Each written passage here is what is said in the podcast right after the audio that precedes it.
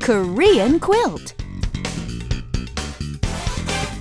Hello, everybody. Welcome back to Korean Quilt. I'm Richard, I'm Anna. and you're listening to your guide to the Korean language and culture. All right, let's get right to it today. Today's expression has to do with what you say to a person you haven't seen for a long time. It is 오랜만이네요. Long time no see. Right, this is so super, super, super, super common that you try and better remember this because you're going to use it a lot in Korea.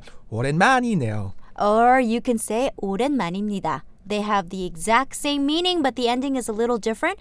We won't get into the nitty gritty of it, but we do want you to be aware of the two forms. Basically, you can use whichever is easiest for you to remember and say, 이네요 or 입니다.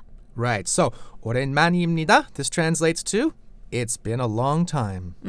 오랜만이네요 or 오랜만입니다 are good expressions to use when you run into an acquaintance or a good friend that you haven't seen for a while. So let's practice it. Richard, wow, I haven't seen you in ages. 오랜만입니다. Hey, you changed your hairstyle. You're looking good. No, I didn't, but thanks for noticing. Anna, it's been so long. 오랜만이에요. Uh-huh. How long's it been? A year?